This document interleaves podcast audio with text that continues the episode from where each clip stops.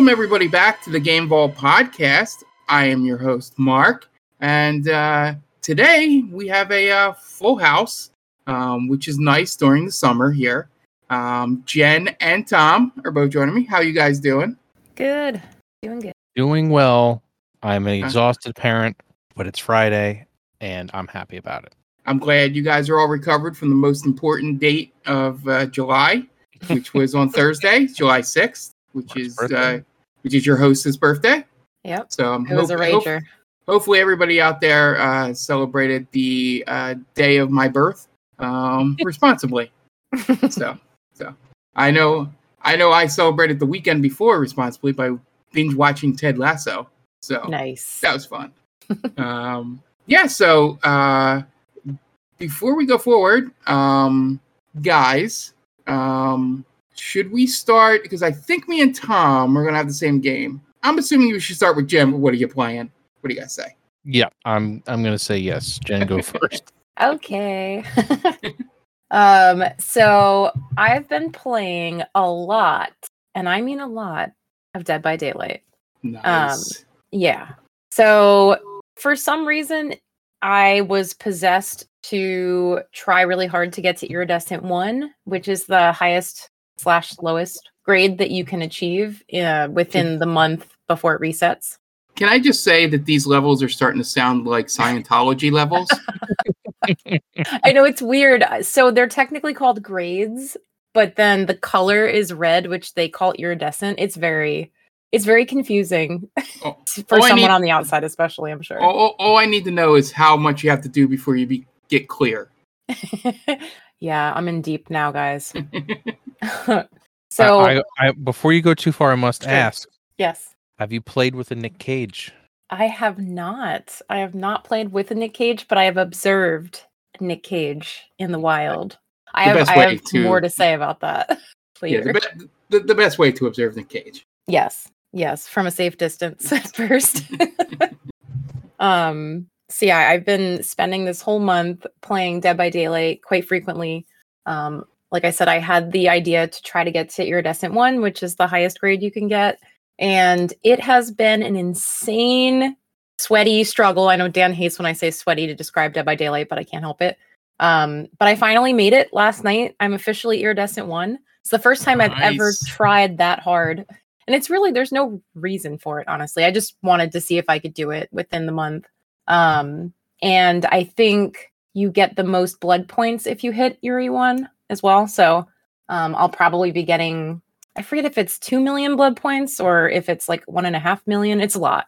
Um so i'll be using that to potentially maybe level up some killers so i can get better at that. But it's been it's been crazy.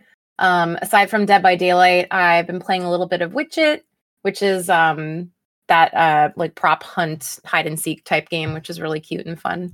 Um, I've been playing a lot of ARK. Uh, friend of the podcast and stream, Mayton. He joined me in ARK. I want to say a couple weeks ago. We made our own non-dedicated server, like an offline thing, Yeah. and uh, that's been really fun. We've just been mostly vanilla starting out um and we're now up to like level 100 and are starting to like breed dragons and stuff so it's it's been good doing that in my free time.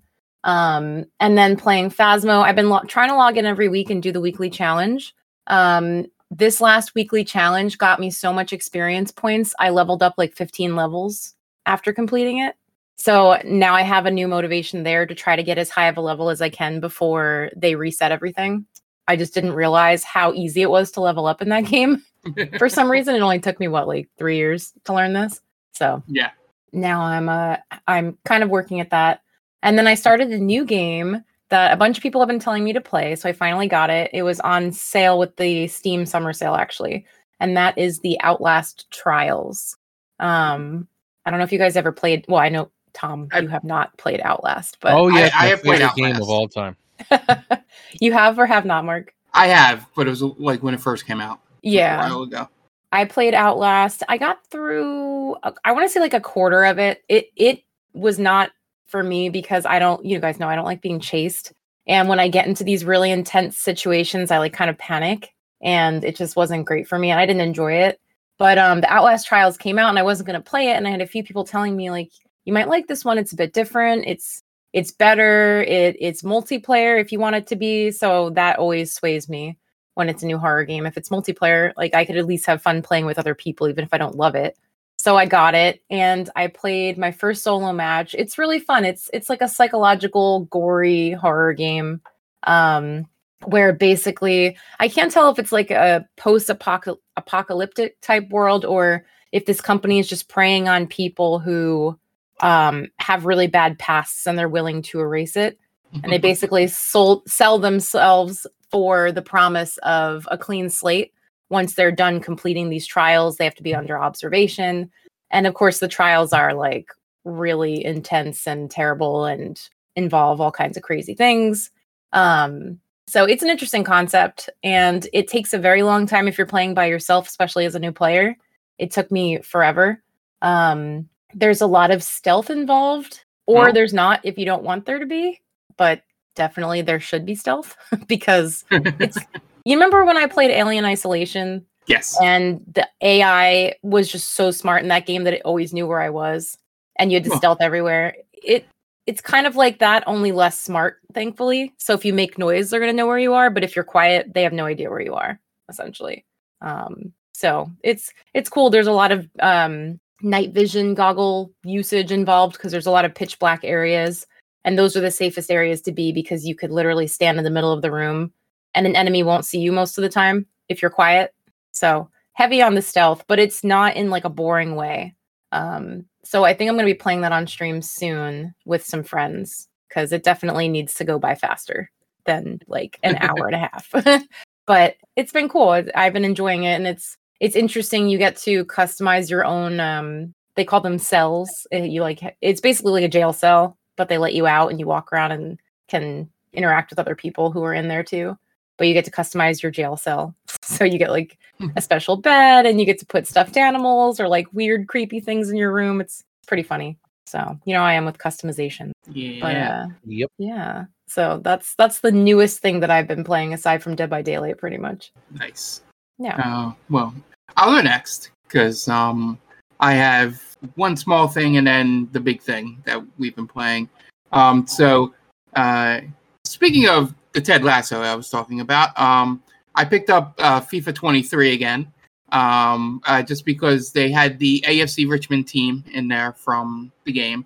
Um, so now that I understand who everybody is, it was a lot funnier um, looking at that. And I, I think the thing, uh, I won't bore you with soccer stuff, but the the fun part was that you're you're able if you play a career and you play as Ted Lasso because you play a, a, real life coach career. Um, mm-hmm you can get the team and put it in the Premier League, and they've they've scaled them up enough um, that they can compete in the Premier League. Um, like it's not you know because they're you know actors or whatever. They sort of how they portray them in the show is how they're in the game. You know, like guys that are big time players are pretty high rated and stuff like that. Um, so it was pretty cool, and all the likenesses are there um, because first thing I did was just to see how good it was. I went in and like negotiated contracts with each of the big stars, um, with Jamie Tartt and Roy Kent, um, just to see how they rendered them. And Ted's pretty good rendering. Um, so it was, it, it was, it, it felt a lot more like I understood it now. So um, that's the main reason I picked that back up um, because with my EA Play subscription through Origin, I will get 24 as soon as it comes out for free. Um, so um, hopefully, they have AFC Richmond in there again. Uh, but the thing I've been playing most of, and those of you that watch our streams, um, or just Vince, um, has noticed that I've been playing Final Fantasy 16. Um, I I'll say the um, things I believe I'm probably further than Tom, so I won't get too much into story stuff. Um, I, I don't know, Mark. I've been playing quite a lot. Okay. Um, oh boy. I'll, I'll wait until I see how much you reveal that you know before. Um, so uh, first off, I I kind of really love the combat. Um, the it, it's the perfect. It seems like to me the evolution, or or maybe the next step from you know not a full evolution, but maybe like a, a nice baby step um, up from where 15 bled into seven remake, and then now it's this. Um, they they lean a lot more closer into that um, action side, which you know gets a comparison that it's like it's very much Devil May Cry. Um, the big difference is is that um, I feel just from my experience of playing Devil May Cry and I'm playing this game is that this game the using all of your abilities and stuff feels a lot more um like it flows a lot better. Your combos and stuff switching back and forth between the different elements and all the different um sort of powers that they all have like they have one that sort of pulls them in and another one that um you know then you can use your dog to hit them in the air and then it's this whole thing where just just bashing a bunch of buttons together feels good. Um in there and and, and it never feels like i'm just hitting one button to win.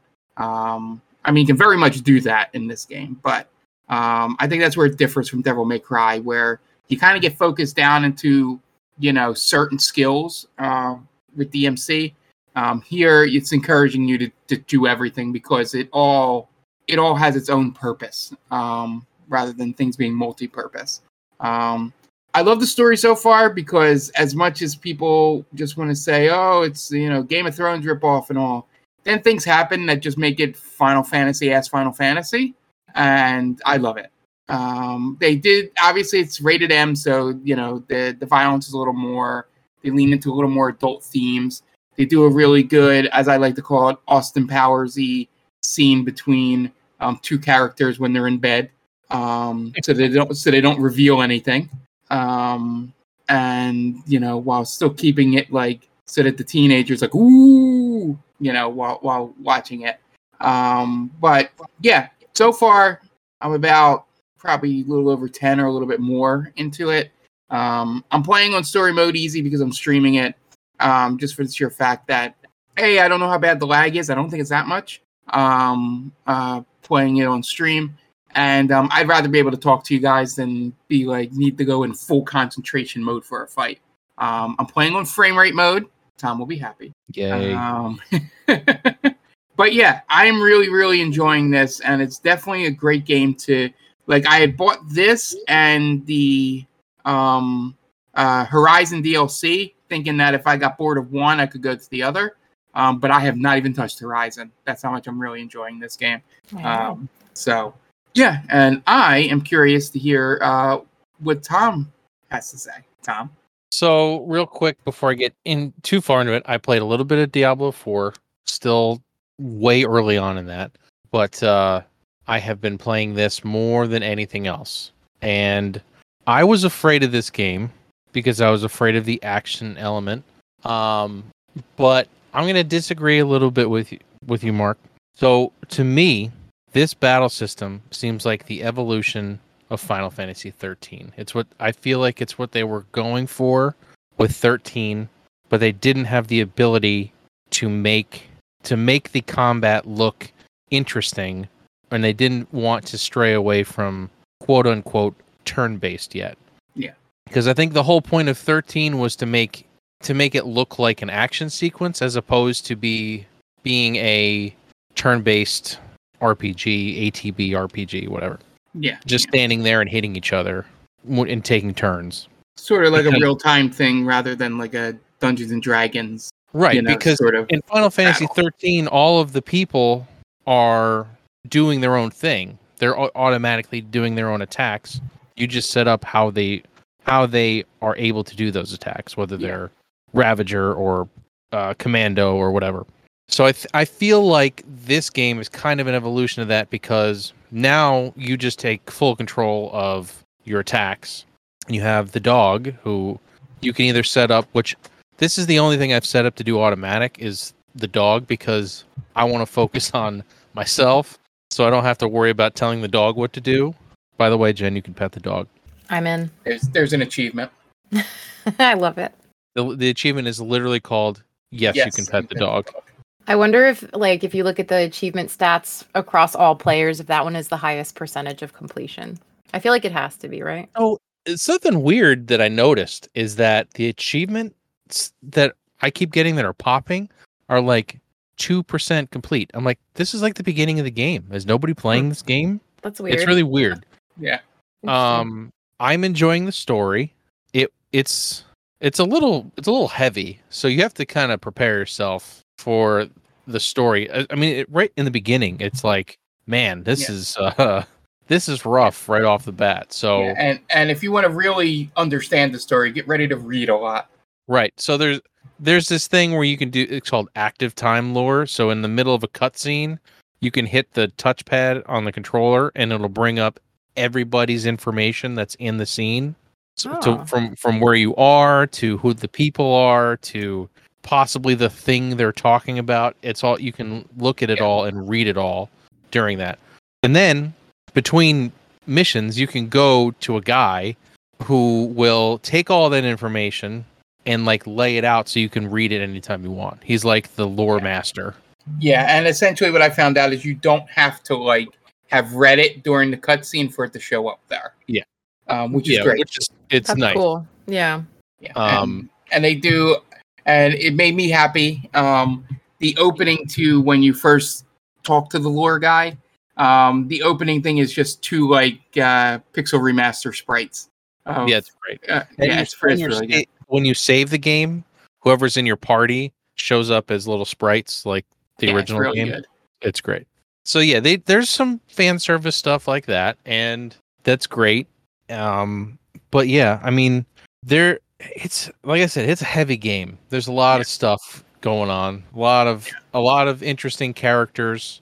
Um, I thought I would hate the like the kaiju battles, but it's pretty cool. I mean, they're basically just they're basically just press a button to win, but Yeah, they're they're they're quick time events for the most part. um, but when you're fighting the, the kaiju's as a human, that's that's interesting. Yeah, I'm gonna ask you one thing, Mark. Have you gotten to the limit breaks yet? I just got it. Okay, Um, yeah. so Yeah. So you might be slightly ahead of me. I I'm if you just got there, yes, I'm definitely ahead of you. So I won't go too far into it, but I'm glad that limit breaks exist. I was gonna I was wondering if that was gonna be a thing or not. Uh, it is, and it's awesome the way you use it. The Yeah. they give you so much ability in the beginning. Um, it's inter- I'm I'm interested to see how much more you get. Yeah. Because- yeah. They throw a lot at you in the beginning. I, I know you from what I've seen people counting down of just notifications from Twitch streamers is that I think you get you get the chance you probably it's probably a Pokemon S thing where you get the chance to collect every um you know icon um Yeah. or at least the, the icon's power however they describe that um so um, you're going to get at least that stuff Right. so I'm curious at how you get the ice power um if you're going to get that without spoiling any story Yeah, I don't know Um, how that's gonna work. yeah. So, um, the but one i- interesting thing now that I know that you are at or, or you're past me, um, the without spoiling anything, um, I really like the the disease that they introduce. I think it's a really neat way to describe how things work in the world. Yeah, Yeah, I agree. So, so I'm I'm really intrigued at how they're gonna how they're gonna play that, and obviously it's gonna play into the main story because of a quick scene you get after you learn about it.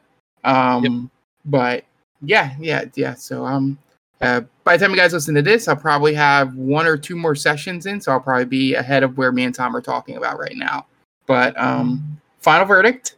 Um, do you think um, uh, what was I gonna say? I was gonna. I, I think the question I was going to ask is going to be a yes immediately. Um, so I'm trying to rewire. I was going to say, do you think this will get you to Final Fantasy Remake? And by the pace that you're going, you're going to get there before Starfield comes out. Um, yeah, I'm kind so I'm kind of blown through this game. I did not think I was going to be playing it as much as I am, but I'll probably make start. I'll probably make the start of Starfield at this point.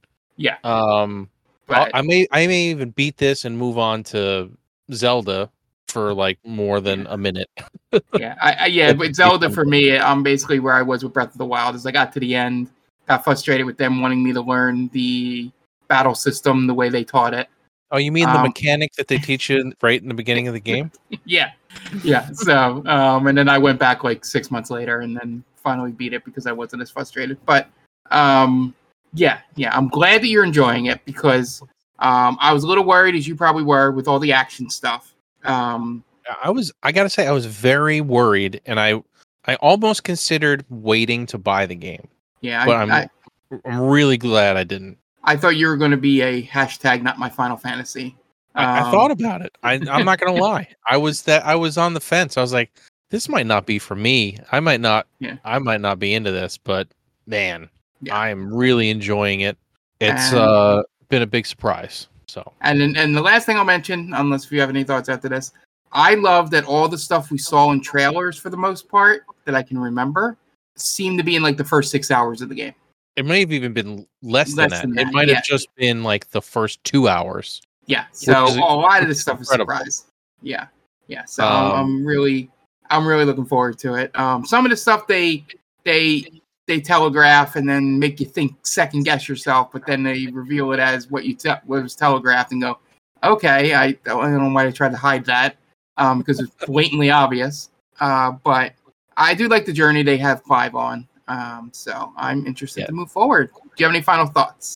Um, just that if you want to play it and you want to understand what's happening, you kind of need to read the lore stuff. Mhm.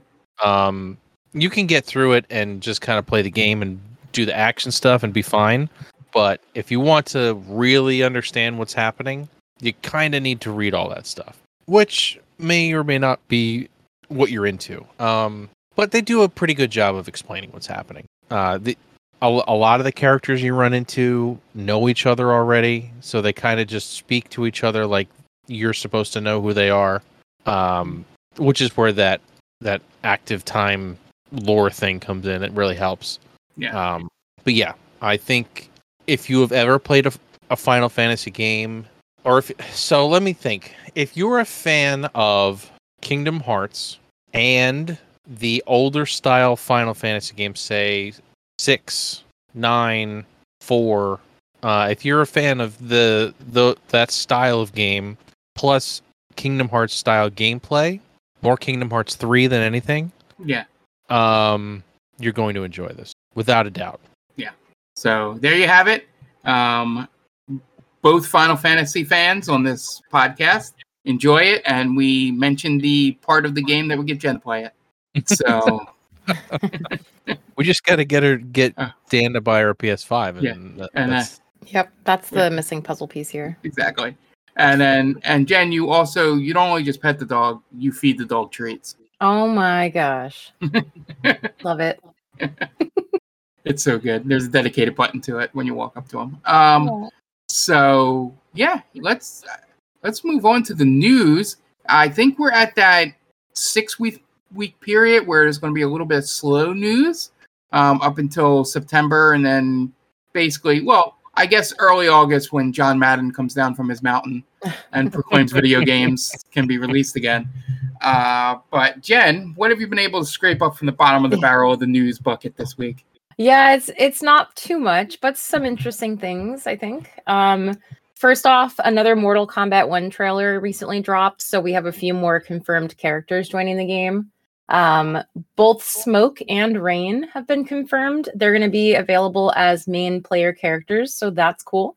No, they're Um, not the, they're not whatever those tag along characters are called Oh, yeah, they're not cameos. cameos. Um, it also appears that with the new rewritten timeline that they're going with, Smoke, Sub Zero, and Scorpion are going to be teaming up, up together, kind of like Team Lin Kuei. so I thought that was interesting. that's weird considering they're mortal enemies. I know. Um, and I then think- go ahead. yeah. That's why I, I said I think they made them brothers. In they At made them brothers them. in this game. I, think, Sub Zero and a- Scorpion are, I believe. there's a part where I think I don't know if they made them actual brothers or if they're referring to each other as brothers because they're from the same clan. Got it. Okay. In in the old Mortal Kombat lore, Smoke and Sub Zero are brothers, if I'm not mistaken. Smoke is the first Sub Zero. Could be, but yeah, they, basically, basically, where's Liu, Dan? Where's Dan when you need him? yeah, yeah, basically, Liu Kang fucked with everything. Is essentially where this story is going. Yeah, it, it's a totally uh, a total new timeline. It's like the Thanos snap, I guess. Well, not snap. I it's not exactly the same, but he rewrote everything. It's the essentially. multiverse of madness. Yes, there you go. So, um, speaking of cameos, uh, they added some more uh, characters as confirmed cameos as well. So again, if you don't know what cameos are, are it's um, characters that can briefly assist you during a battle or a fight, but aren't available to play as in the main player roster. Um, And, and Jen, before you announce those, Mhm. how did they spell cameo? K A M E O, of course. Isn't that a isn't that a uh, a rareware game Kameo? Yeah, it is. That's why I wanted to mention it. They're very creative with spelling things with a K. Um, but uh, they are adding Cyrax and Sector as cameos. Uh, they were shown in the trailer.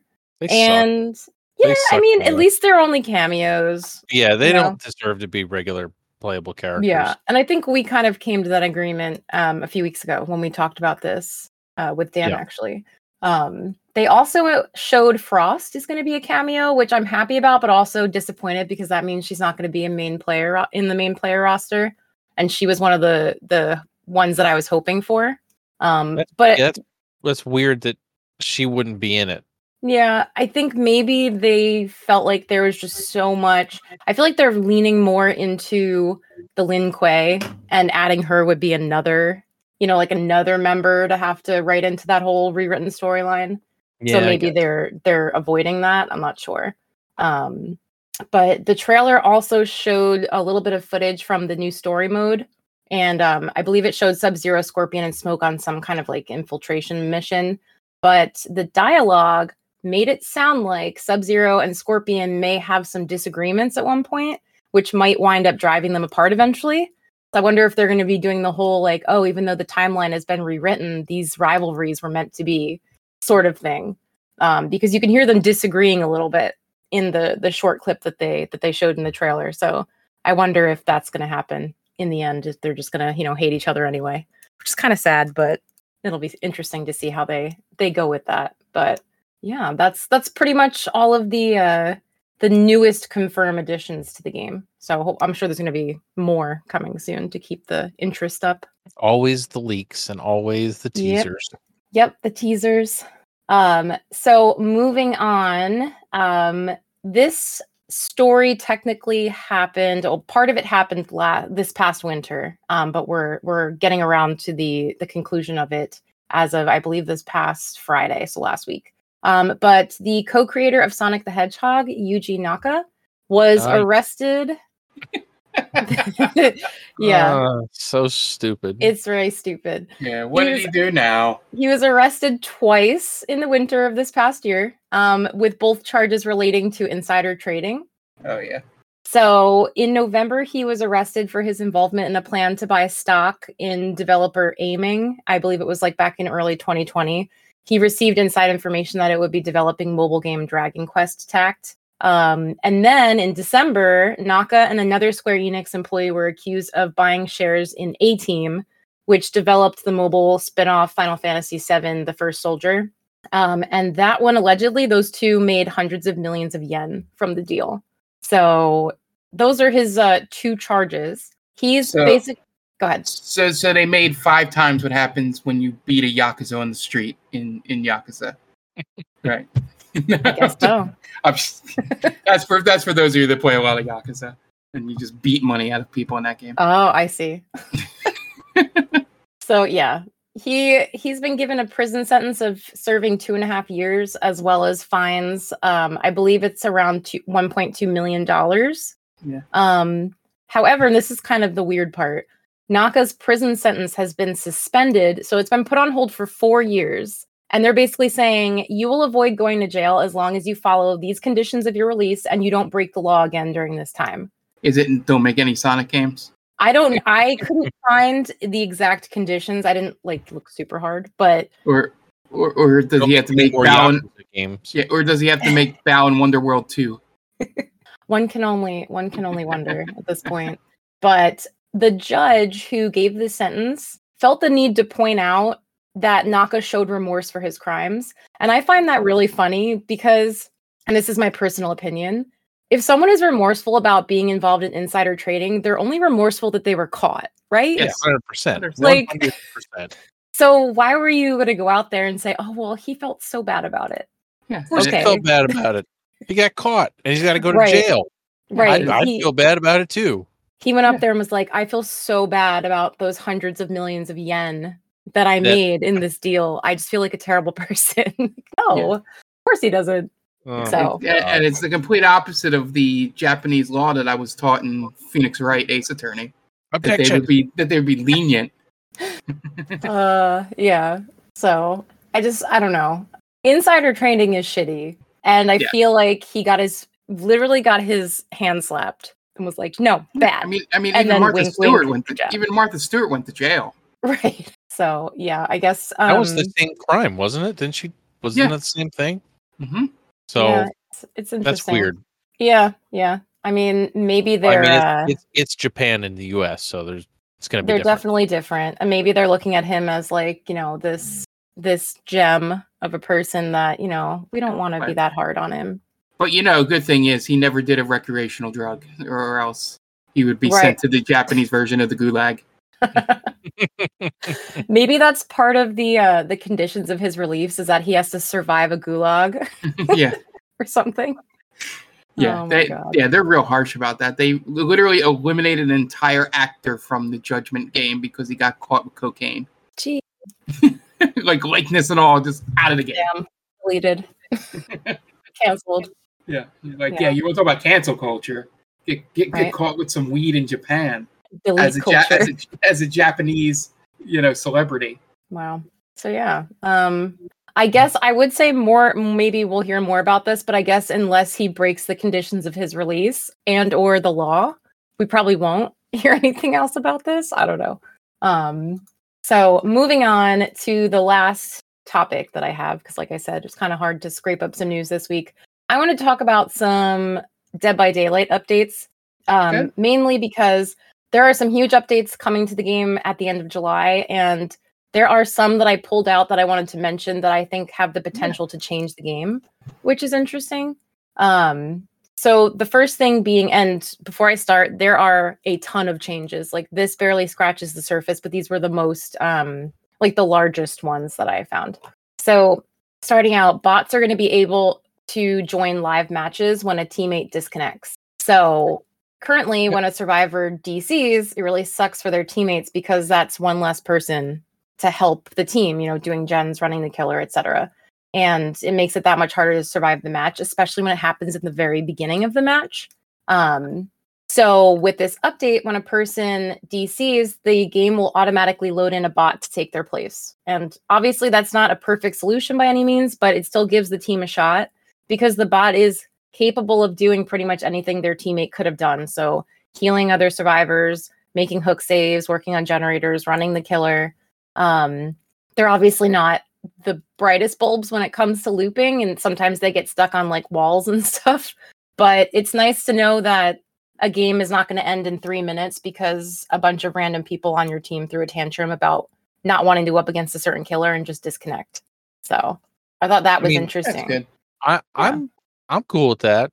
Yeah. I, I mean, anytime you get help when you've lost a teammate in in a in a game where you absolutely need all of your teammates, I think that's that's always going to be helpful.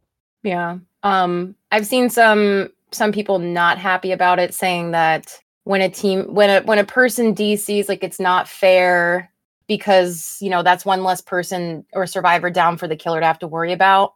And like to a degree, I guess if it's towards the end of I I first of all, I don't know whether if a survivor disconnects when they're say on like their last hook or something or right before they get put on their last hook, I don't know if the bot loading in is literally taking this uh starting from the same spot that they were like they already are on death hook essentially Mhm. um I or would assume they would have to do that. yeah most likely that's what they're going to be doing but some killers are saying you know if it's later on in the match and i'm relying on you know going to kill this person and they dc and then a bot loads in on the other side of the map like that kind of sucks so i get that but yeah, I mean, of course, there's going to be downsides to it, but at the same Sure. time, it could be a normal person that's that far away. I mean, I, right Yeah, it's, and the, it's not going to break the game i don't think like Yeah. in terms of from a killer's perspective it yeah, the bots are so the only complaint the actual complaint that i have about the bots when i'm playing killer is that they are so fine tuned with their dodging capabilities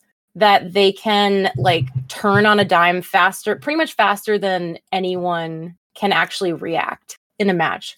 Like if I play as Huntress, I'll throw a hatchet, and at the last possible pixel, they like move their head and dodge the hatchet. I'm like, come on, like, you know, it's it's computer reflexes. But other than that, I mean, they're they're really dumb sometimes. So it just gives the other survivors a fighting chance, a little bit of a fighting chance. So I'm okay with it. Um, but moving on, probably the biggest news, one of the, well, I guess the second biggest news of the update, the elimination of hook grabs. Um, so even if you don't play the game, you can imagine that if a killer hooks a survivor and then camps right in front of the hook, it's very annoying, especially for the one that's stuck on the hook. Um, so all too often, a teammate will get hooked and the killer will stand right there next to the hook just to secure an easy kill. And it makes it really hard for the hooked survivor to be saved because currently, if someone comes in to make the attempt to unhook that person and the killer is standing right there, they can physically interrupt the save animation and yank them right off of the survivor they're unhooking. And then that puts that second survivor in the dying state. So the killer is getting like a two for one special, pretty much. So it's either they're downing two people for the price of one, or they're just standing there until that first survivor dies and then they go and look for someone else to do it too. Um, now a lot of times it's easy to combat that when you're playing with three other people on comms because you can you know be working on gens while the killer is waiting for someone to fall for their trap. But if you're in a random lobby like i am a lot of times you can't control what other people are doing. And a lot of times people will try to be altruistic and come in and save you not knowing the killer's there or not caring.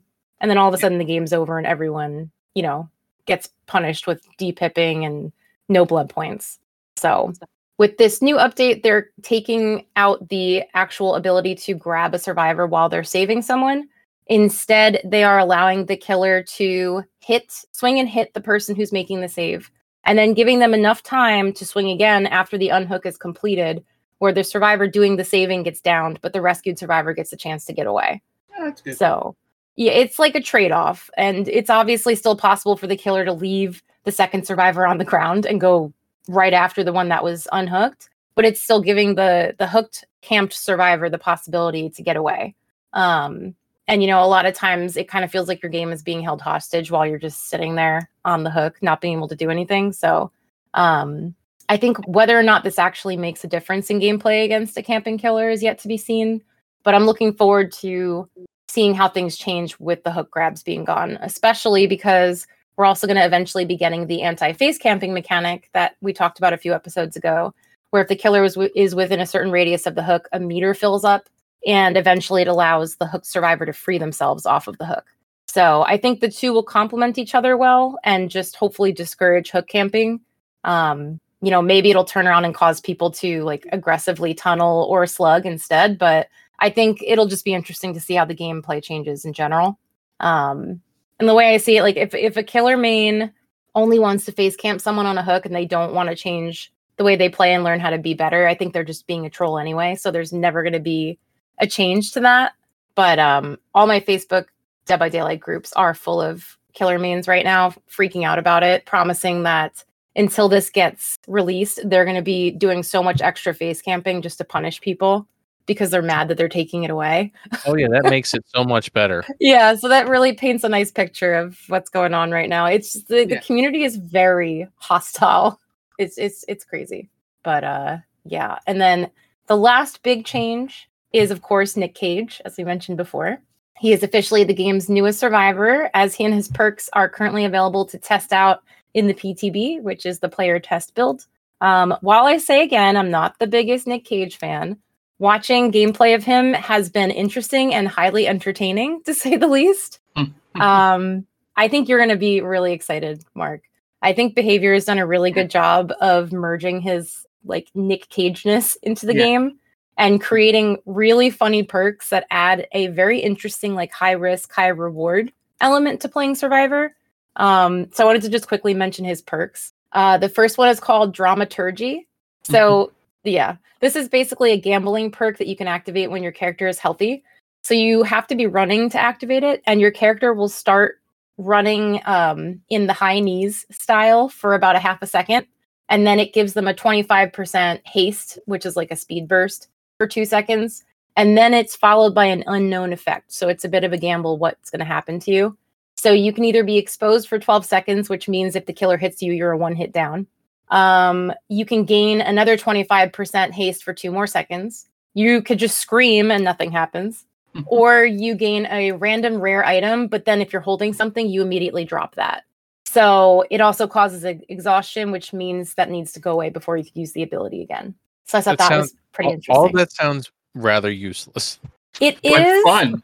and it- that's the thing like it's very fun and when you're in a chase activating this and getting that that speed burst even though it sounds like oh only 25% for 2 seconds it could be the difference if you time it right between getting a hit like being hit and getting out of a chase or you know like getting to a really good spot where you could loop the killer around like a couple walls or something but I would not be coordinated enough, I don't think, to properly use it. But I think it's hilarious that you could just scream or, you know, get a really cool item, but then maybe you had a good one in your hand and you're like, crap, I really wanted the other one. so it's funny. Um, the second perk is called Scene Partner, and this will activate when you're in the ki- the killer's terror radius. So that's like when you're close enough to the killer where you could hear their heartbeat. Yeah. Um, so with this perk, if you look at the killer, it makes you scream, which reveals your location to the killer, but then it also lets you see the killer's aura for a few seconds. So obviously they're probably going to wind up chasing you, but then you can see where they are so you can kind of avoid them. Um, with this perk, there's a chance that it will make you scream again, which will again reveal the, your location to the killer. But then you also get to see their aura for an additional two seconds. Um, so that one has a minute cooldown in between. He- And he then- feel- he feels like a wild magic sorcerer. Yes, I was gonna say it's like wild magic, and then I didn't know if listeners would get it. But Yeah. yeah, he's totally wild magic sorcerer in this game. Um, the last, the last perk, which is my personal favorite, is called Plot Twist. It activates when you're injured, and it's literally you dropping to the ground and playing dead. uh, you leave no blood pools. You don't make any noise, like usual when you're hurt. You're like grunting and stuff. Um, no blood, no noise, and best of all, you can fully recover from the dying state once you fill up your recover bar. Um, you are not only healed instantly, but you gain 50% speed for a few seconds as well, so you can kind of get out of dodge. I've seen people use this perk to fall over and play dead into a bunch of tall grass, and the killer just has no idea where you went. And then they get up and run away, and it's hilarious. It's really funny. So good. I um, can't wait. Yeah, you can only use it once during the game. And if you have another perk that also lets you pick yourself up, I don't think this is going to also stack on top of that. But if the exit gates are powered and you made it that far, you can use it again once it's time to leave. So if you get into a tough situation, um, you could wind up picking yourself up again if the killer lets you. But um, aside from his perks, there are also a ton of voice lines from Nick Cage in the game. There is about 10 minutes worth of possible dialogue that you can experience while you're playing with him or as him. Um, sometimes he's speaking to the killer, like mocking them. Sometimes he's begging them for mercy, like trying to, you know, make a deal with them. Um, sometimes he's talking to fellow survivors that he's next to, asking them what's going on. Um, there's one line where he's like, "Listen, this isn't like the movies. This is real life." Um, Does he Other ever times- try to steal the Declaration of Independence? I haven't listened to all of them, but I really hope that something like that is in there. Um, other times he's just screaming or being really dramatic and silly. I, I would say if, if you have 10 minutes of free time, I highly recommend listening to the voice lines. If you go on YouTube, just search like Dead by Daylight Nicolas Cage voice lines. And there's a video posted by Syrekx, uh, which is S Y R E K X, and they mash them all together. It's it's really good.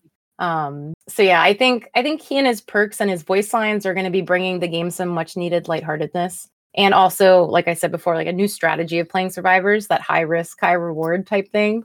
Um, and I think with the updates I mentioned, certain aspects of the way the game is played will change to an extent. And like I said too, with all the toxicity right now, I think everyone needs a little humor in the game to lighten it up. So I'm I'm I'm actually excited for Nick Cage now. I didn't think I'd be saying these words, but I think it just it needs to stop being so insanely serious and just be fun again. So um all of the things that I mentioned release on July 25th. Uh, so they're going to come out of the, the test and then onto all platforms. The only thing that's not coming out yet is the anti face camping mechanic with the loading bar for a hook survivor. That is still being worked on. I don't think that there's a date for that, but everything else is coming at the end of this month. So, Yep. Mark, when are you going to play as Nick Cage? Yeah, so depending on when we record TC Tam, I may do a full stream with you Wednesday or the half hour beforehand Love as it. Nick Cage if I have the PTB all loaded and stuff like that. Yep. Sometimes Um, it takes a bit to download. So if you do it like during the day, if you can, or you know, like a day before, Yeah. you could probably do it. yeah, so yeah, so look forward to that. Um, yeah, so that is the news, correct? Yep, that's it. All right. Um, so we'll move on to our main topic. Um, I will let whoever of Tom and Jen want to introduce it to go ahead since they are way more experts in what we're going to talk about than I am. Um, so I will let them take it away, guys. Tom, it's all you. All right. So this week, um, it was either early this week or late last week, we got notice that the team that has produced the Go XLR and Go XLR Mini from TC Helicon, the whole team has been let go. And that essentially means that if you own a Go XLR or a Go XLR Mini and you are a streamer, you will no longer receive factory updates for your device. So your device, in all intents and purposes, is dead. Uh, this Yeah. thing that you spent probably close to five hundred dollars on will no longer receive factory updates. Now, there is a, a a silver lining that there's going to be community updates coming at some point, but as most people know, community updates are only as good as the community is at providing them. They're not they're not being paid. They're not going to be they're not going to be given any incentive to create these updates any quicker than they normally would. So, what we've decided to do since I know we know a lot of streamers and we know a lot of streamers need this equipment or something similar, uh, we decided we would give our advice on replacements for said uh, equipment because you know there's a lot of stuff out there and you kind of we kind of want to give you a lot of options because there's for a long time I feel like the Go XLR was the only thing anybody ever told anybody to buy and Mhm. at this point that seems like a bad idea Mhm. um and it, it's it's a great device i'm not going to say it's not a good device but it um it it had some red flags from the the people who made it when the whole team that originally decided to design this thing left and formed their own company called Beacn. Yeah. So once that happened, I that was a giant red flag to me that things were just not going to be working out well for this this company. So I feel bad for anybody who owns this piece of equipment that was hoping to get more improvements and more updates for it, or even to see a, a next iteration of it. Because it's like I said, it's an all-in-one device for streamers. It was built for streamers, and I feel like everybody's kind of trying to play catch up now to make sure that they have something that's as good as that. Because now now it needs to be good. Yeah.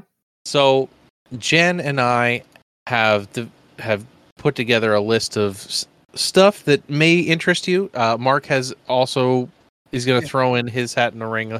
We'll let him go first with his recommendation because I think Yeah. Um, so yeah, go yeah. ahead. It's, it's, it's it. Um, I basically all of my setup and things I've done are basically advice taken from one of these two. So I don't, don't feel like I can stand up and go, oh well, you know, the uh, blah blah blah blah blah is really good because it does this and that because uh, they can explain it a lot better than I can. Uh, so only thing that I have different, I believe, than than the two of you is I had purchased a green screen um, to go up behind me um, for my streams when I do it. Um, now, I'm not going to say this is the best thing, but it was the easiest and best user friendly one that I was able to find and read about. Um, there's a program called um, ChromaCam, um, which essentially uh, does the keying for you, and you can pick backgrounds and stuff. They have a bunch of preset ones, and then you can upload any photo to it and sort of make that your background. Um, I haven't figured out how to size it correctly so that sometimes it's not too blown up um, in there. Um, so uh, I believe I, I forget the exact amount, but there there is a small like either yearly or monthly subscription. I think yearly, um, or maybe even a lifetime. I might have bought the lifetime um, one um, that that gives you access to all the all the features of it. Um, but what it does, you can have a regular green screen where it just cuts you out and it's all black. Um, I didn't find much success in that. I don't know if it's my camera, you know, not being top of the line here um, or not, but I found a lot of success using the backgrounds. Um, so, and the thing I like the best is because um, it, it, has a s- simple toggle at the bottom um, that just you can make yourself bigger in the window, make yourself smaller, um, and you can orient yourself whether right, left, center, and it even does it in like small increments, so you can like be sort of slightly off center. You know, so wh- whatever picture you put in the background to pop up on the green screen, you don't block anything. You can sort of move yourself or size yourself down to sort of, you know, showcase if you want to showcase what's there behind you. Um, but yeah, I find it. It found it very easy. It links right up to the camera. It finds it on its own. Um, the the only slight downside, which I don't even know is the downside, because again, not as deep of an expert in computers as Tom, um, is that you have to leave the you have to leave the app open while using it. Um, you can minimize it, but it's not one of those things where it's sort of like it's always constantly running in the background. Um, so um, if I don't know for lesser powered machines if that would give a problem. Um, it has some connection with. Um, I should have I should have remembered and looked this up. Um, some kind of feature that's on like newer cards you sort of have to turn off or it sort of freaks the fuck out um, on there. Um, so I, I had to do that on there, but it, it, it has a has a great instruction manual to explain all that stuff to you. And um, yeah, yeah, and it works seemingly with just about any camera. I have an old Logitech here that I use that I probably should really upgrade.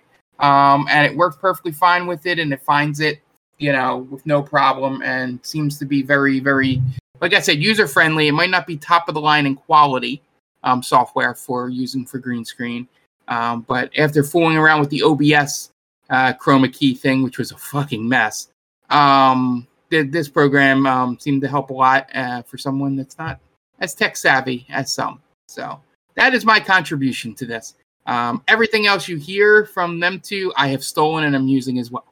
So go ahead, guys. All right, Jen, why don't you kick us off? Okay.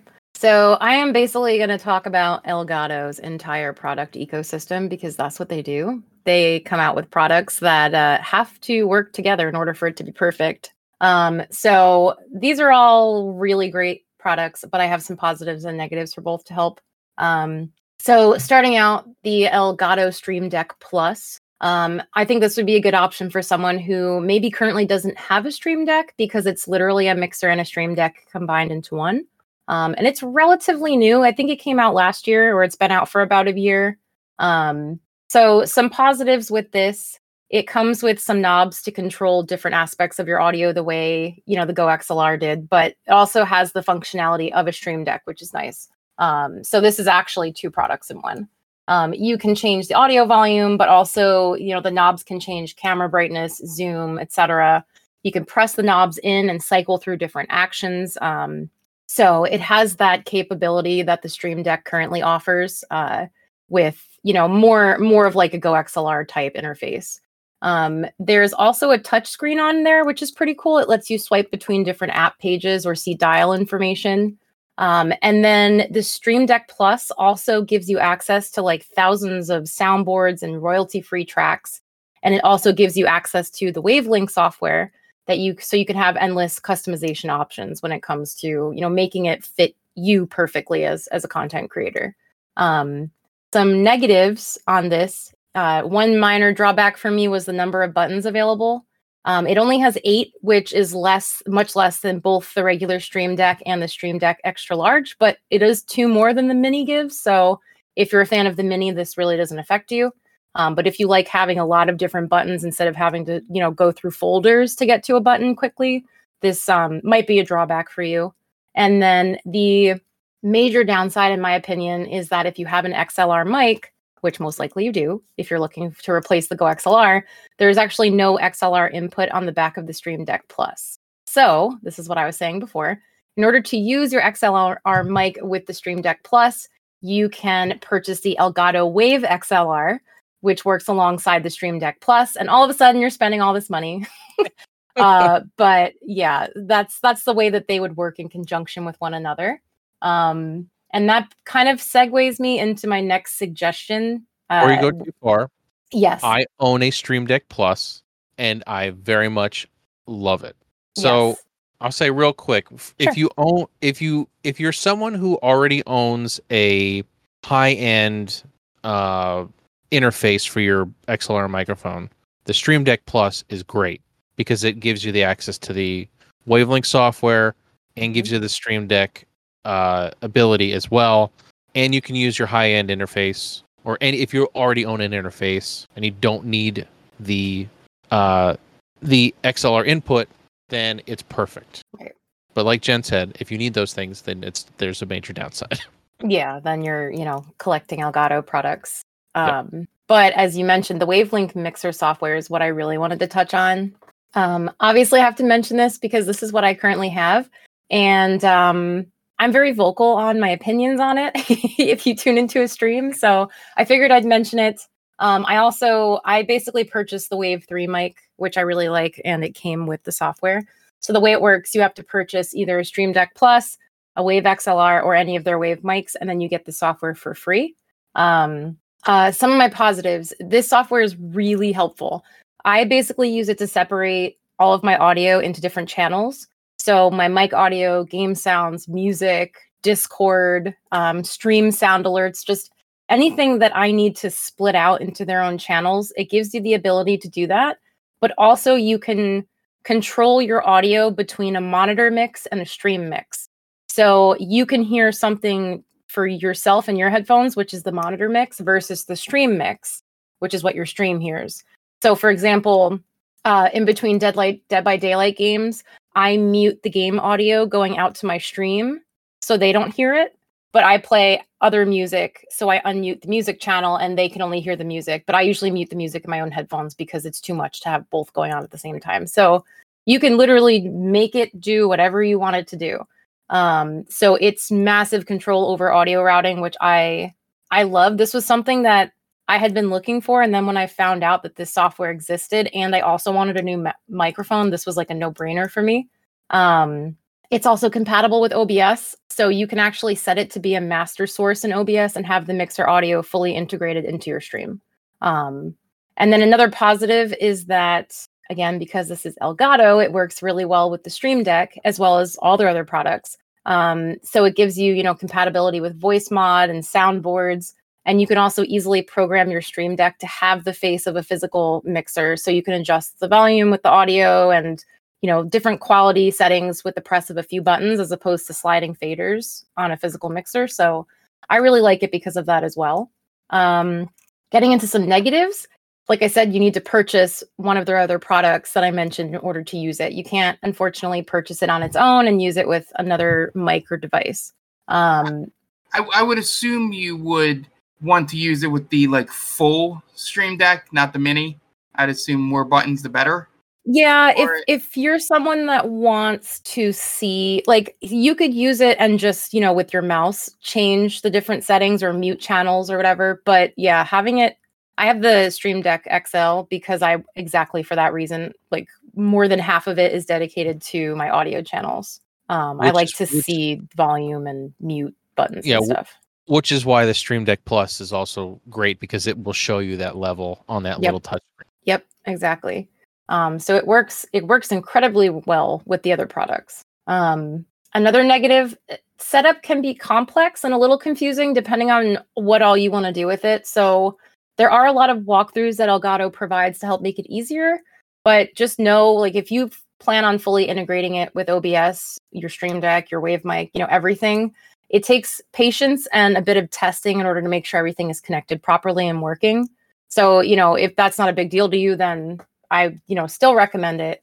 Um, and then another thing I wanted to mention is that the software is constantly being updated. And that might not necessarily sound like the worst thing, but it can be really annoying to have to constantly download updates to make sure it's working properly. Um, and some of the updates are stupid. Like one of the last updates was Elgato adding a button so that you could easily access their store. I'm like, great, thanks. Like, I need more. I need more reminders that you want me to spend money with you. Um, but the biggest frustration by far for me is that the software updates can sometimes cause your Wavelink settings to completely reset. Um, so that means you not only have to go back in and reconfigure your audio channels, but also reestablish your mixer's audio routing connection with OBS. And as I mentioned before, I have very specific audio channels, specifically one for stream sound alerts. So I have it connected to OBS where if somebody say like follows me or subs to me, um, it you know triggers the sound alerts to play for stream and for myself. When this reset happens, I have to completely delete and recreate my sound alerts channel in Wavelink, as well as delete and make a new source in OBS, or the connection's broken. Um, I don't know I- why this happens. I It don't know why that happens either because I've never had that problem. Yep. I went on a tear, like dug through Reddit, tried to figure out, you know, is there something that I'm doing wrong? And I found a bunch of threads of people who were saying this exists and Elgato's aware of it, and there's just no workaround. Um, it just is what it is. There, you know, there's all kinds of complaints on it. And I think on a higher level, even if that specifically doesn't happen to you, if a piece of your Elgato product ecosystem system like the Stream Deck needs to update, sometimes the Wavelink won't work until you update the Stream Deck. So that's the downside of having everything super connected is that, you know, your audio might not work because you didn't realize that you had a Stream Deck update for some reason or the buttons to control your audio aren't working now and you don't realize and it's right before your stream and now you have to update everything. And sometimes updates require you to just close the Wavelink software and open it. And sometimes you need to fully restart your PC and it's just it's a lot of troubleshooting and testing when something goes wrong because like i said everything's connected. So one thing breaks they all break. Yep. um but like i said i mean elgato knows about it. There's real no specific fixes for these kind of things. They'll just tell you to restart your pc or uninstall the program and reinstall it or follow our walkthroughs again to set it up and although that fixes it it's just frustrating to have to go through and set up my device every time there's a really big update um, but if you've noticed, they've started warning people, hey, this update might reset your audio settings. So at least there's that kind of progress because they finally admit that this is a problem. Um, but overall, I do think it's worth it to purchase a combination of their devices and have the software, if not only just for the software itself. Um, on the mic, the Wave 3 mic that I have, I think the sound quality is really great. I love, like, to death, I love the Stream Deck so much and being able to use your XLR mic with the Wave XLR and getting the Wavelink software for free. I think it all just makes sense if you're looking to replace your current Go XLR. Um, and when the software doesn't have an update, it's fantastic and perfect and it's beautiful and it sounds great. And you just need to be ready to do some troubleshooting if something breaks. That's all. Um, so I put together pricing. The Wave XLR is around $160. The Stream Deck Plus is 200 um, if you want to get a regular stream deck, it ranges from like 70 bucks to 200, depending on the size. Um, the Wave 3 mic itself is 150. So if you're looking to pick up the XLR, the Stream Deck Plus, and uh, say a new microphone to have the full package, you're looking at about $510, which is a little bit less than what the Go XLR cost if you got the large one. So to give you an idea of pricing. Yep. Yeah, I mean the the fact that the Go XLR was so expensive is what turned a lot of people away from it. So Mhm. seeing that you can get all this equipment for the same price as the Go XLR, granted it's going to be multiple different things, but it's all in the same ecosystem. So that's Right. the one plus side to Elgato. Right. Uh, and once you're in the Elgato ecosystem, that's pretty much it. Yeah, it's really hard for me to I can already tell like imagining not using this the Wavelink software anymore despite all of my frustrations with it. It's it's really hard to imagine because it's so convenient to split out your audio like that. Yep. Yeah, it's I I that's what I use for my stream, so I Yep. understand. But I'm going to offer some non-Elgato products. Now, I will always recommend that you pair whatever you're getting with a stream deck just because it's so useful and you should if you're a streamer you should have one anyway. But I'm just going to talk pretty much au- strictly audio here for my my um recommendations. And the first thing that I'm going to recommend is the Roland Bridgecast. So this has a lot of cool features. Um, it comes with a mixer software that is very similar to, say, the Wavelink software. So it allows you to set your it's got four knobs, so it allows you to set four different inputs to those knobs. So you can have your game, you can have music, you can have uh, Discord, you can have um, any other thing you might need on those on those knobs. You can control it with an actual physical knob, which is nice. People like that. Uh, it's also RGB, which gamers gonna love that. Um, it's got effects built in, uh, and the biggest thing is that it has two outputs. So it's got your stream output and your personal output. So, like Jen was talking about before, you can turn things up or down in your own mix so you don't have to hear them and it, they only go out to the stream. And um, you can you can dial in how much you want to hear of each thing, which is great. And it also has a line out. So if you do dual PC streaming, you have a line out that can go to another PC and it makes life a whole lot easier. Mm, that's awesome. Um, and it's funny if you look through Roland's like material, nine times out of ten in their pictures they show a Stream Deck next to it. Yeah, it's it's an invaluable tool for a streamer. It really is. It's just so funny because you would think that oh, it's they don't want to show another company's product, but Right. It's so ingrained in streaming culture that there's Yeah. they're showing it work side by side with the Stream Deck. Yep. Now I ima- I don't know for sure, but I imagine you can use the Stream Deck in conjunction with this to control certain things. Um, there hasn't been a Did they- lot of cover. Go ahead, Mark. I was gonna say, did they uh did they show off the foot pedal for the Stream Stream Deck? No, uh, working with this. Sorry, Uh, I, I've been that's okay. uh, that that I- foot pedal might have been the worst invention of that. I don't. I still don't know who it's for. I still don't know. who it's for. But anyway, so the Roland Bridgecast is two ninety nine. So it's an XLR um, interface, and it's also a mixer. And like I said, it gets gives you those two different stream. It gives you those two different um, buses to send one to the stream and one to your headphones. So with this, it's the only audio product you'll need, and you can get the you get the Stream Deck Mini, and you should be good to go. And that's well under the price of the Go XLR, and it's smaller, which is nice. And it's it's a it's well built. So Roland makes a lot of music products. They are also the same company as Boss. So if you are a musician and you use or you're a guitarist, you have seen a Boss pedal at some point. So it's the same people making this. So you know it's well built. Um, I say that because Boss, there's Boss is, it's kind of like Kleenex. There's a Boss style pedal, and everybody knows in that circle will know what a Boss style pedal is. So it's the same te- same people that make make those. So you got to know that it's going to be well built, and uh, hopefully we're going to see a lot more of it soon. It's it's a brand new product. Like it just came out. I want to say a couple months ago. So uh, that's my first option. Now, if you don't want to buy a Stream Deck and you want all the bells and whistles and you want faders and you want to be able to control audio and switch scenes and do all of this stuff at the same time, you're going to want the Rodecaster Pro 2. Uh, this is also a fairly new product. Um, but this, I mean, if I started reading all the features this had, we'd be here till tomorrow. So I would highly recommend do some research on it. But it it literally is a studio in a box, and it costs the same. So the Rodecaster Pro 2 has four XLR inputs.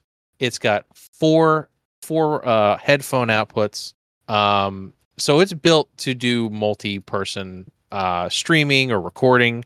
So you can do that, or you can use it for music, or you can use it for streaming. I mean, it's in it. It's got its own ecosystem as well. Rode has their own type of ecosystem with this, and I I started going through like their all of the all of the information for their uh, software and stuff, and there's just a million things you can do with it. You can use it for music, sh- like playing a guitar through it, and you can use it as an interface while talking to talking to chat, and you can use it for keyboards. You can use it for anything.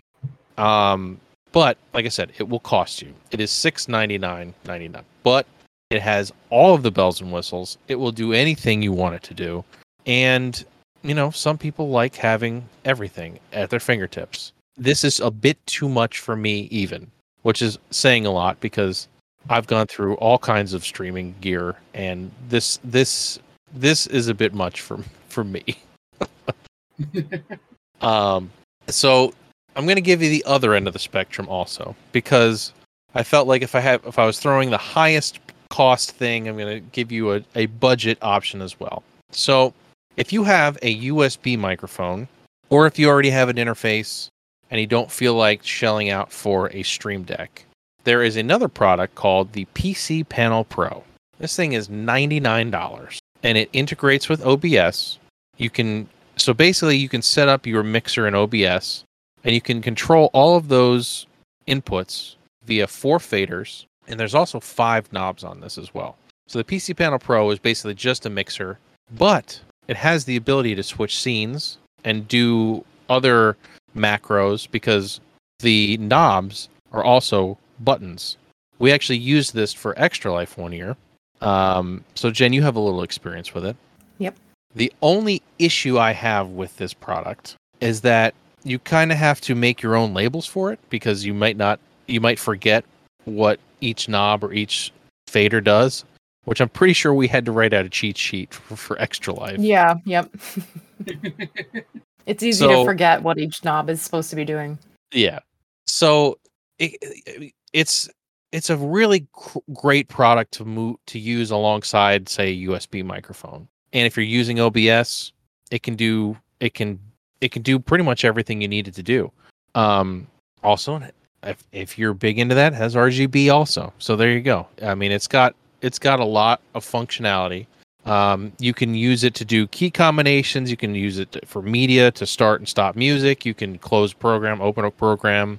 So it's not just for streaming. You can use it for all kinds of stuff also. But I think it's a great tool if you if you don't want to spend however how, how much is how much is a normal stream deck cost? Is it like 150? I want to say. Think yeah, I think 150 around there for the regular size stream deck. So if you don't want to shell out that much, uh, I think this is a great option because it gives you it not it not only gives you um, scene scene switching ability, it gives you some faders for your audio also. Yeah. Um, now, Mark, I'm I'm thinking we should Yeah. probably put the we should give uh links for all this stuff in the description of the of the show. So we'll send you all the all the all these Thank products you. so we can uh we can let people check them out for themselves. And you know, we love talking about hardware. So if you guys want to talk more about this or talk more about TC Helicon shop shutting down uh the uh Go XLR team, hit us up on Twitter at Game Vault Pod.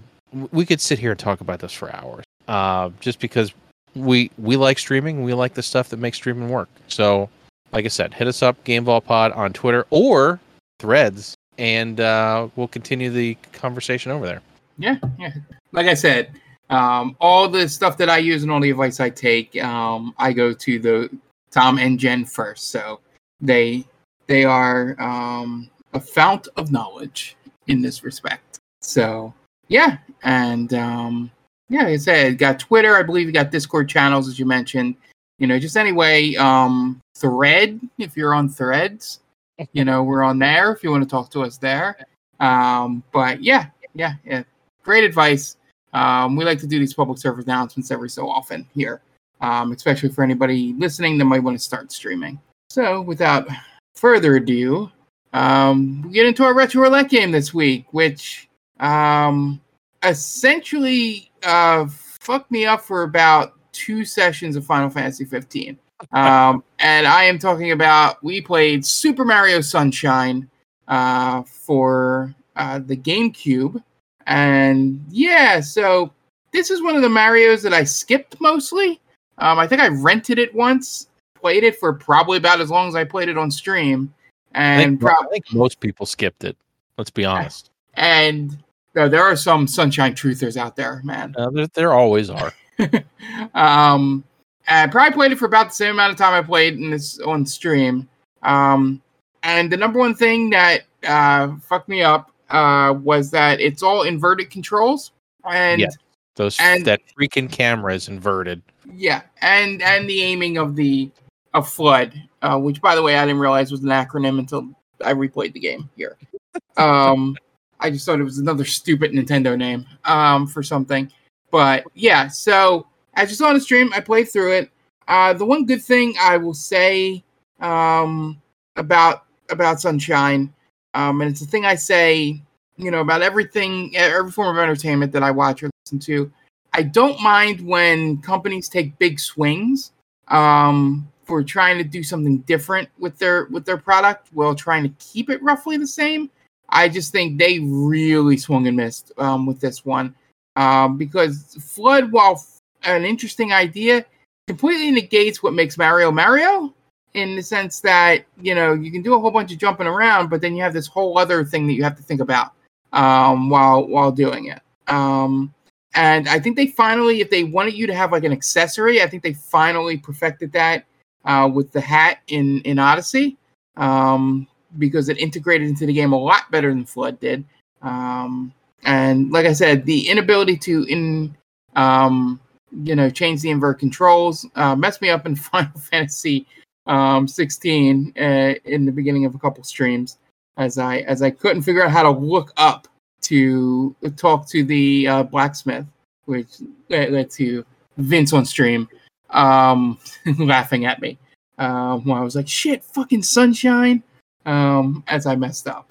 But the um, yeah, the one thing I'll say is um, I am glad that they they tried to do something interesting here. Um, it, it, I think the failure of this is what led to the safeness of I believe New Super Mario Brothers was technically the next thing released before Galaxy, um, and that just felt safe. Um, in, in you know for the Wii in, in retrospect, um, and then you know they got on the horse again with Galaxy and figured it out. But yeah, yeah, this this seemed like a massive miss, and I'm just uh, interested to hear your guys' opinion. Yeah, I mean, Sunshine is one of those games where I I never even really gave it a thought because I didn't own a GameCube. So Sunshine was kind of one of those things where I was like, man, that's a weird, that's a weird game. I don't know that I'll ever play that.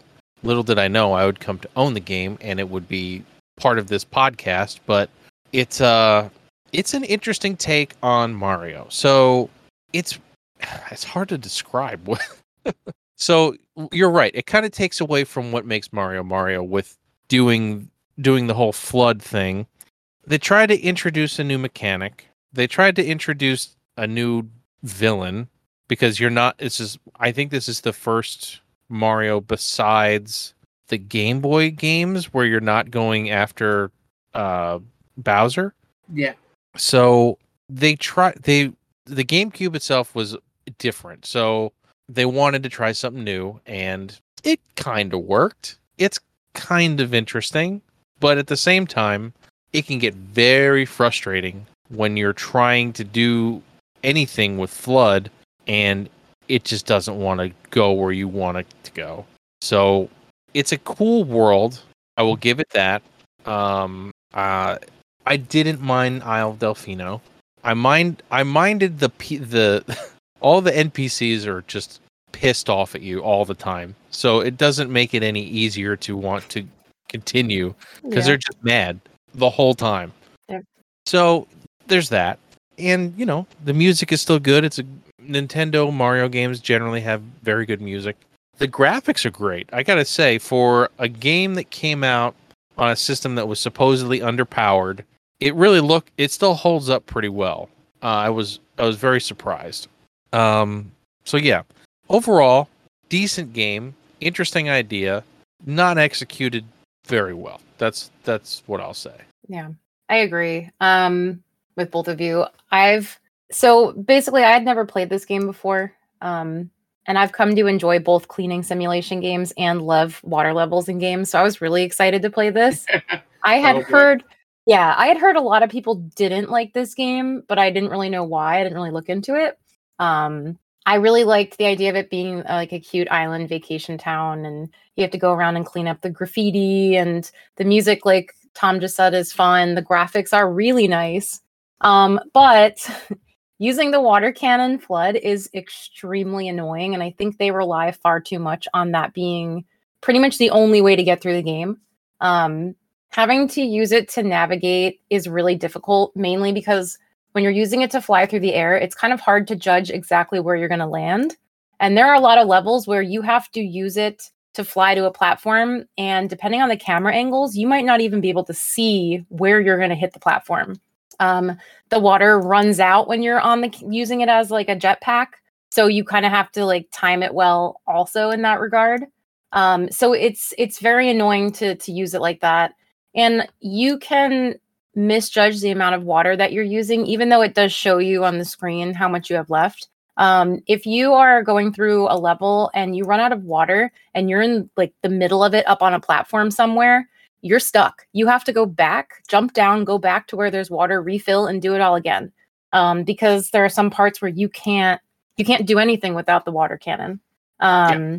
So there was another part where I was trying to land on a platform with again using the water cannon like a jetpack, and the camera angles actually got stuck on a boat that was nearby, and I you could see your silhouette when that happens, but it's not helpful because you can't see anything else around you. So I kept falling into the water when the jetpack water would run out and having to restart over and over again. And that is where I called it quits. Um, aside from that, like aiming the cannon itself sucks. Like you guys said, the inverted controls. We all know I hate inverted controls.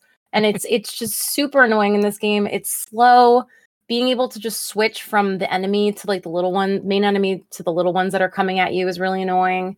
Um, and then the character itself, I think they were trying to go for like a Navi type character because it constantly talks to you when you're supposed to be using it to do things. Like after two hours of playing, I get it. I know I need to switch and use a water cannon in this part of the level, or I, I know I need to use the jetpack now. Like, thank you.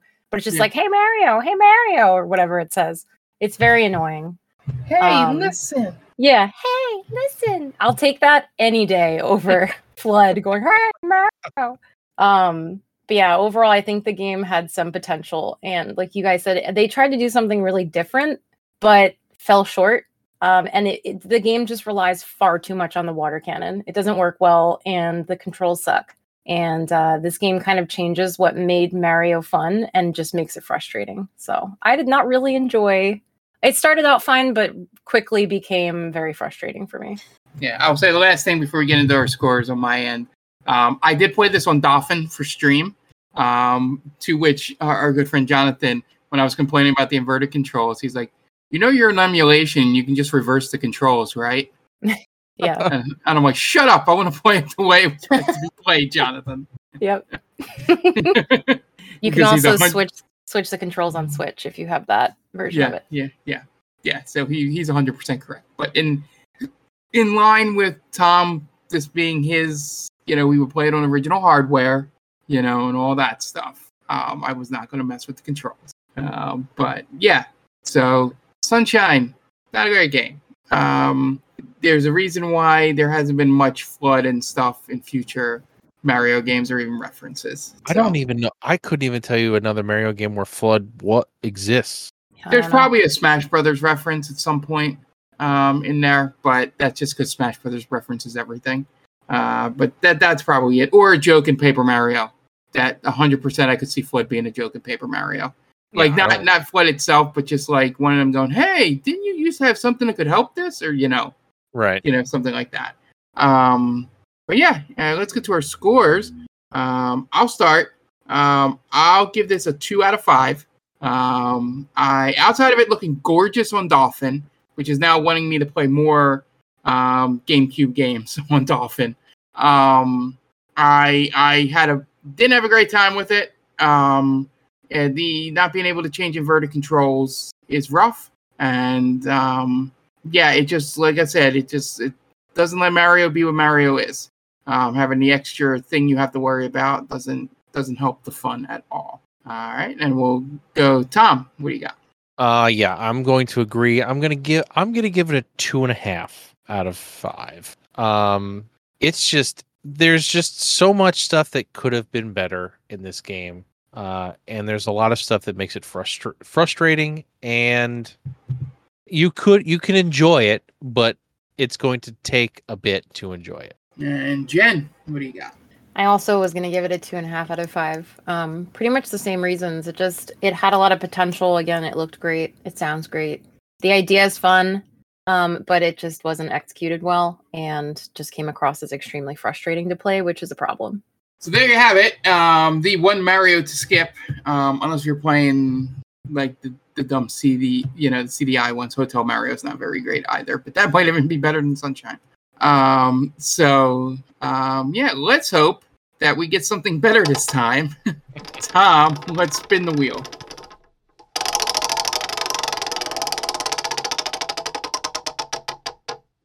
Tom, it looks like on the wheel here, um, we're going to break a little bit of a rule that we had, um, just because we are getting to the end of your list and we're going to have to come up with an idea of what to do once we reach the bottom.